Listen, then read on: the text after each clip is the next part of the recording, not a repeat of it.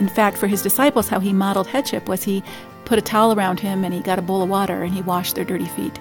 Leslie Vernick on Focus on the Family Minute. And he told his disciples that this is what I'm showing you headship looks like. It means that you get to be the servant and you get to lead in servanthood. And so Jesus again says to them, You know the Gentiles? You know how they use their authority and they lord it over people? Jesus says, Not so with you.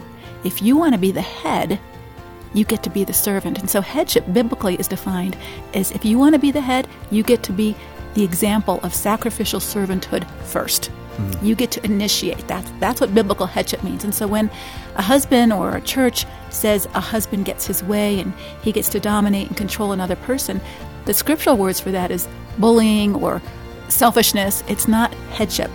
Hear more from Leslie at FamilyMinute.org.